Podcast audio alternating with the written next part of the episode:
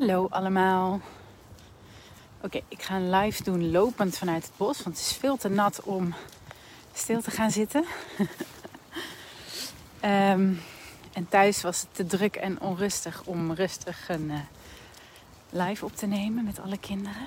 Die zijn nu bij de oppas. Ehm, we zitten momenteel in een kantelperiode waar we, ik zei het van de week al, we zijn oude conditionering aan het afbreken. Dat betekent dat we patronen, gedragspatronen aan het doorbreken zijn. En dat doen we op individueel level en dat doen we ook op collectief level. Dus hoe ga jij om met je werk, met je gezin, met je partner? En hoe gaan we daarmee om in de maatschappij? Ik heb gisteren in mijn live een aantal voorbeelden genoemd van hoe het redderschap eruit ziet in de maatschappij en in ons werk. hoe wij de gaten van onze baas of van de overheid eigenlijk vullen met onze aanwezigheid en redderschap. Uh, en onszelf daarin opofferen. En uh, dat doen we natuurlijk ook op individueel niveau thuis. En uh, we zijn het zo gewend om, uh, ja, om het probleem op te willen pakken en op te lossen, dat het best wel lastig is om dat zomaar ineens te veranderen. Allereerst hebben we daar noodzaak voor nodig. Het moet zoveel pijn doen dat we het niet meer willen. Nou, dat is wat er nu aan de hand is. Hè. We hebben zoveel, we worden zo uitgeknepen eigenlijk, dat we niet meer eh, dat we het niet meer trekken en dat we het niet meer volhouden. En die noodzaak, die pijn en misschien wel de boosheid is ook nodig om het voor elkaar te krijgen. Um, dus dat zet ons aan het denken en in beweging van: God, dit wil ik anders. Hoe krijg ik dat dan voor elkaar? En dat is natuurlijk nogal een ding. Hoe krijg je het voor elkaar? Want het betekent dat je um, ik zei net al, we zitten in de kantelperiode. We hebben dingen altijd op een bepaalde manier gedaan. En uh, voordat we een nieuwe manier ons eigen hebben gemaakt en daarin uh, zijn geland en oké mee zijn, dat duurt eventjes. Uh, meestal duurt het minimaal 30 dagen voordat een mens een nieuwe gewoonte heeft aangeleerd. Dat is ook de reden waarom heel veel meditatieprogramma's of afvalprogramma's zeggen van doe het 30 dagen lang, dan heb je jezelf een nieuw patroon aangeleerd. Um, en in het doorbreken van oude patronen die jou niet dienen, bijvoorbeeld dat je jezelf dus weggeeft om de ander te redden ten koste van jezelf. Um, dat doen we vaak met vallen en opstaan, met proberen. En dan, heb je, dan, uh, dan hou je dat een tijdje vol en dan loop je toch weer in dezelfde valkuil. Uh, uh, waarin je de, uh, ineens merkt van, shit, nou doe ik het toch weer. Dus je moet het echt volhouden en je moet het echt loslaten. En ik, ik stel me dat zo voor dat we. Stel je voor, je hebt een pen. En dat is even het probleem. En dat probleem is niet van jou, maar bijvoorbeeld wel van je partner of van je baas. En uh, die pen die leggen we op tafel. En dan blijven we naar die pen kijken van, oh, dat is het probleem, dat is het probleem, dat is het probleem. Wanneer gaat hij nou pakken? Wanneer gaat hij nou oppakken? Hij pakt hem niet op. Shit, hij pakt hem niet op. En we voelen de pijn en het ongemak en de irritatie van dat hij niet wordt opgepakt. Hè, um, uh, dus heel praktisch, uh, stel je voor je wil uh, wat schappelijkere uren op je werk, omdat het allemaal niet meer vol te houden is. Dat betekent dus dat je moet stoppen met zoveel uren werken. En de tijd die je dus daar niet aan besteedt, dat je daarin ontspant. En dat je het probleem dus teruglegt bij je baas. Ja, als het werk niet afkomt, ja, uh, dan is dat het probleem van de baas en niet van jou. En uh, dat is heel lastig, want je bent gewend om het probleem op de pen op te pakken en het weer te gaan doen. En het brengt dus ook fysieke gevoelens bij jou teweeg van ah shit, ik, um, ik moet die pen weer oppakken. Ik moet echt die pen weer oppakken, want het is niet goed. Uh, en die fysieke ongemakkelijke gevoelens van schuldgevoel misschien wel, of schaamte, of angst, of um, ja, vooral ongemak, omdat je het niet gewend bent. En je moet je uitzitten. Je moet op je handen gaan zitten. En je moet ervoor zorgen dat je kunt ontspannen in je lijf, terwijl je dus niet het probleem oppakt. En uh, in het werk, de, baas en het werk is maar één voorbeeld, maar er zijn er natuurlijk nog vele meer te benoemen. Um, en ik zei het gisteren al, vaak als we ons de oplossing niet voor kunnen stellen of niet voor ons zien, dan weten we dus ook niet hoe het opgelost gaat worden. En dus denken we, nou dan moet ik het maar doen. Want ik zie wel mogelijkheid in dat ik het dus doe. Um, en nu kom ik tot het punt uh, waar ik het over wilde hebben. We zitten nu in een kantelpunt. Letterlijk een wip die eerst zo staat en dan nu zo. En dan op een gegeven moment kantelt hij naar de andere kant. En het kantelpunt is, gaat over dat we dus niet meer onszelf opofferen voor een ander. Dat we onze vrije wil niet meer opofferen. Dat we onze soevereiniteit niet meer weggeven. Dat we ons zelfbeschikkingsrecht niet meer weggeven. En dat leren we te doen en ons toe te eigenen door um, de pen op tafel te laten liggen en daarin ook te kunnen ontspannen. En dat betekent dus dat er nu een periode voor ons ligt waarin we extreem ongemak moeten uitzitten. En het probleem daar moeten laten liggen totdat het gezien wordt. Dus dat je er niet gaat oplossen. Uh, niet ervoor gaat springen. Niet, ook niet gaat zeggen: kijk, dit en dit gaat er gebeuren. Uh, en ik heb je nog zo gewaarschuwd. Hè, dus het is net alsof je tegen het kind zegt: het leert lopen. Ja, je gaat wel zo vallen. Dus uh, kijk uit, kijk uit. Dat moeten we allemaal niet meer doen. Het kost ons alleen maar energie. En, en sommige dingen moeten gebeuren om bewust te maken dat dingen dus niet werken. Alleen dat gaat zo tegen onze geconditioneerde natuur in dat we dat extreem ongemakkelijk vinden. En dat hebben we dus uit te zitten. We hebben achterover te leunen en het spektakel te laten gebeuren voor een deel. En ik heb het nu echt even over jouw uh, persoonlijke, ja, even de kleinere dingen. Ik wil het even niet over corona en de wereld hebben, maar um, dus uh, stel uh, nog even dat werkvoorbeeld. Dat je achterover leunt en ziet van ja, dit project of wat we hiermee bezig zijn, we gaan de deadlines niet halen, we gaan, het gaat niet lukken. En daar kan ik niks aan doen, want ik heb niks meer te geven om dit op te lossen. En dat, dat betekent shit is gonna hit the fan, big time. En dat is nodig om mensen dus bewust te maken dat andere uh, dat, dat dingen moeten veranderen. En dat er dingen anders op een andere manier georganiseerd moeten worden. En dat uh, jij nou, beter gewaardeerd mag worden voor wat je doet. En um, dat je mens mag zijn. Hè? Dit gaat over mens zijn. Dus dat je niet eindeloos, grenzeloos beschikbaar bent. En of dat nou in je relatie is, of in je werk, of in je gezin, of maar dat er een natuurlijke balans komt waarin jij mens mag zijn met alles wat mens zijn betekent. En we hebben de afgelopen decennia nogal geleerd dat mens zijn betekent dat je eindeloos hard doorwerkt en productie levert. Alleen, ja, uh, daarvoor zijn we niet op aarde gekomen. We zijn op aarde gekomen om gelukkig te zijn en elkaar lief te hebben en een fijne, mooie wereld met elkaar te creëren. En natuurlijk mogen we daar ook hard voor werken en plezier hebben in het werk, maar niet meer ten koste van onszelf. Niet meer ten koste van onze eigen behoeften en grenzen.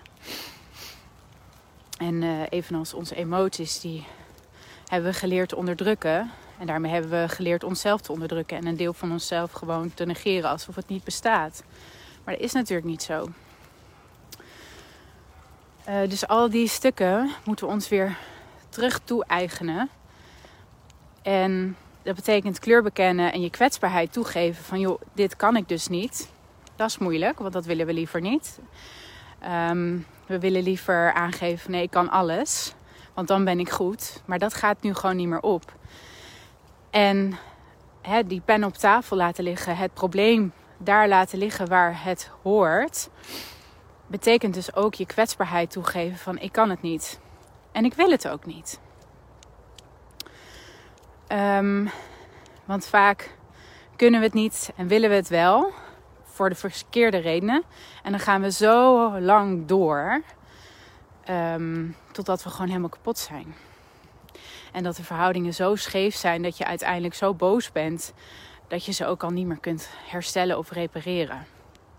En daar hebben we dus ook zelf de verantwoordelijkheid in te nemen om die verhoudingen niet zo scheef te laten groeien. Door te zeggen, joh, tot hier en niet verder. Of gewoon het los te laten en het niet op te pakken. Maar we, hebben, we gaan dus een periode tegemoet van ongemakkelijkheid uitzitten. Pijn, uh, fysiek voelen van ja, de chaos. Hè. Dit gaat over chaos. Chaos, uh, chaos is nodig voor verandering. Alleen chaos vinden we niet zo prettig omdat we niet kunnen zien waar het heen gaat en hoe het wordt opgelost. Maar in de chaos kunnen ook wonderen gebeuren.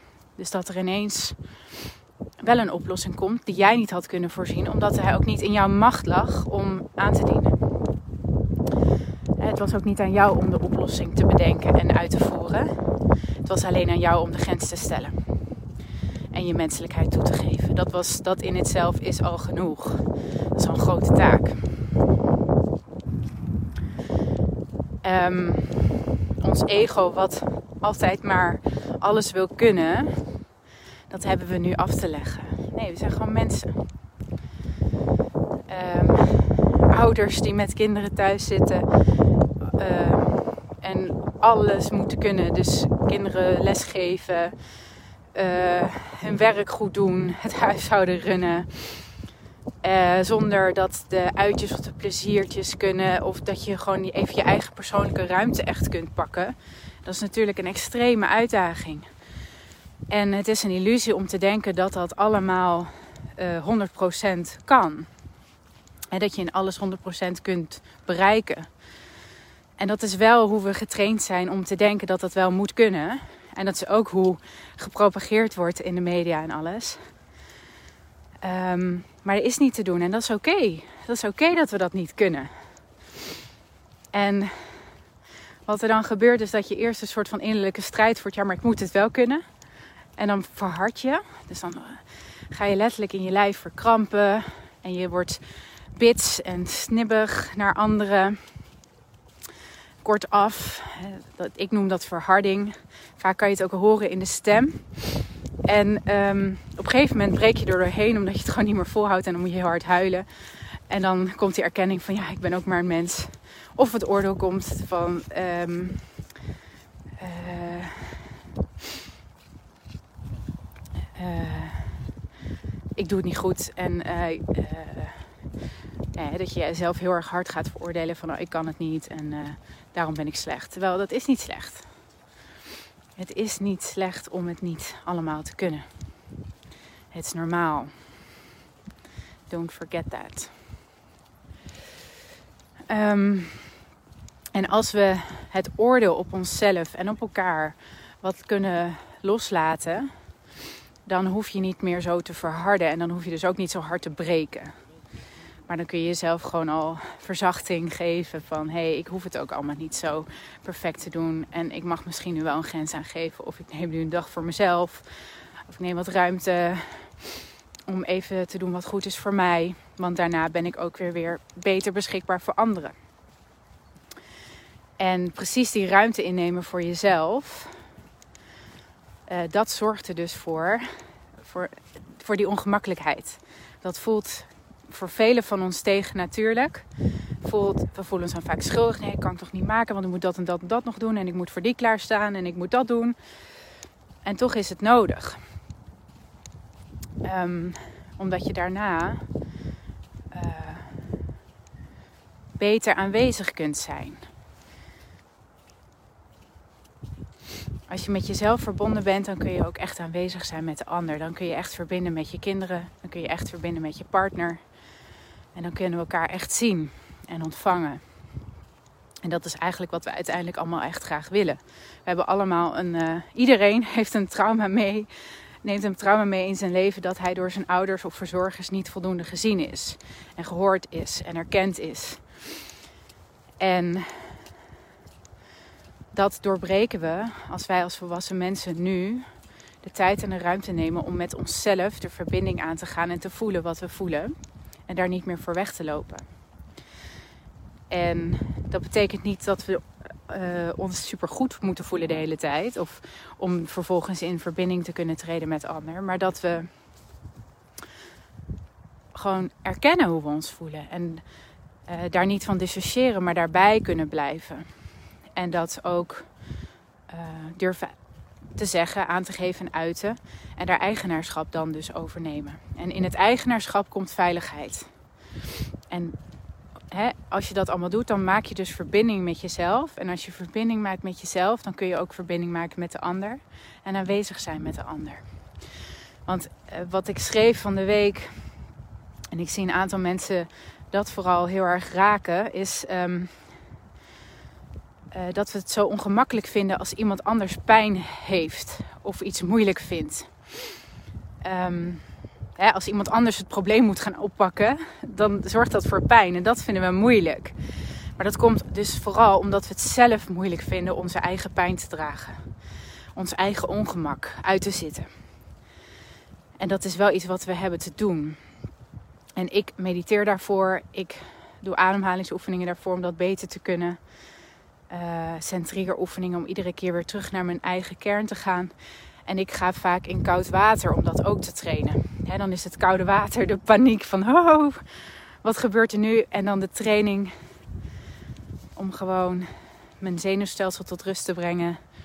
En daarin in rust bij mezelf te kunnen blijven. Zonder dat ik overvallen word door de kou. Zo werkt het dus ook met anderen. Andere impulsen van buitenaf, andere mensen. Kun jij bij jezelf blijven, bij jouw kern.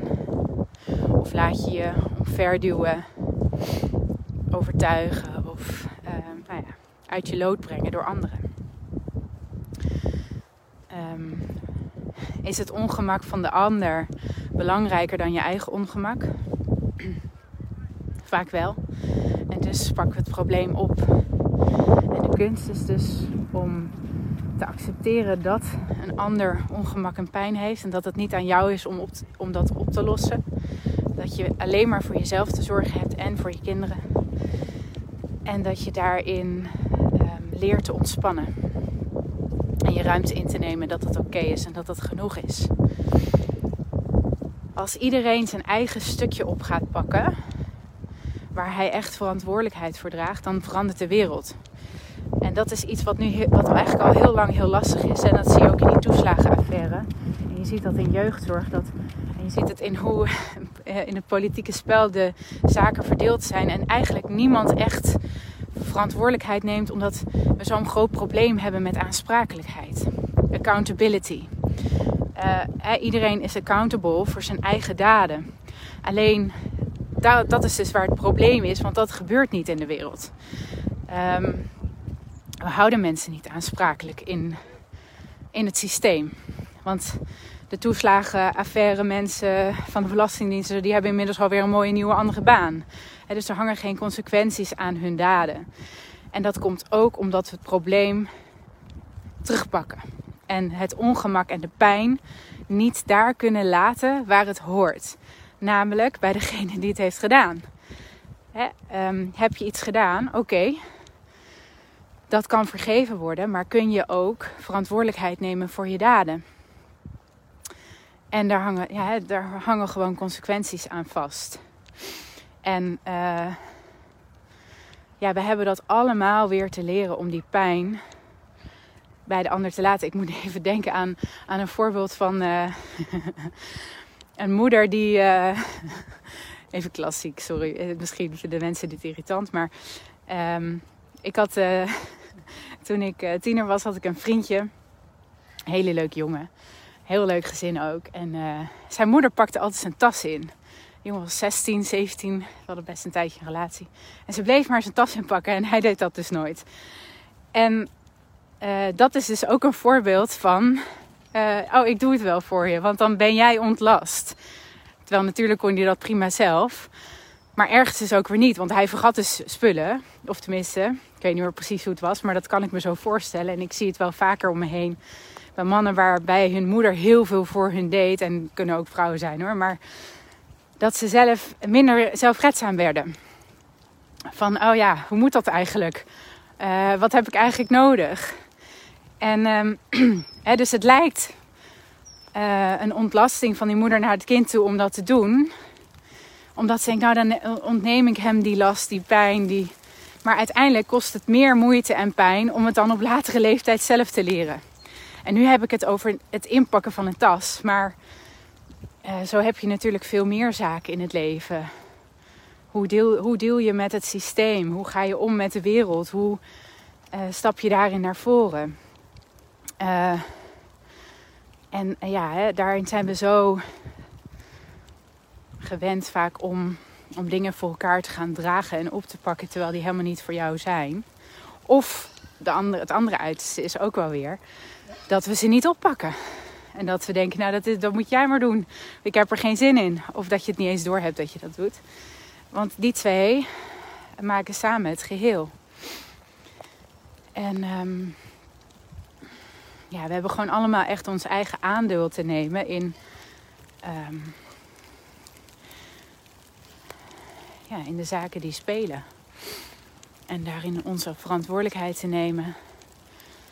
En accountable te zijn voor onze daden. En een ander ook aansprakelijk te stellen voor zijn daden. Dat betekent dat je grenzen mag stellen. Dat je mag zeggen dat wil ik wel en dat wil ik niet. Zo kun je wel met mij omgaan en zo niet. En als je dat niet verandert, dan heeft dat consequenties. En dan betekent dus ook dat je die moet uitzitten, die consequenties. dat je daar ook zelf dan uh, achter gaat staan. En dat is best lastig. Want het betekent dat je dingen kunt verliezen. En dat je in elk geval geen controle hebt meer om dingen zo te laten blijven voortbestaan zoals ze zijn. En dat is lastig. We weten nog niet hoe de nieuwe wereld eruit gaat zien. We weten wel waar het pijn doet. En je hebt keuzes om nieuwe paden in te slaan en het beter te maken. En mijn ervaring is tot nu toe geweest dat het vaak nog veel beter werd dan dat ik me had kunnen voorstellen. Maar ja, als je dat nog niet weet, is dat best wel lastig en spannend om daarin te stappen en uh, daarop te gaan vertrouwen. Goed, lang genoeg gekletst. Ik wens jullie allemaal een fijne dag. En uh, tot gauw. Doei doei.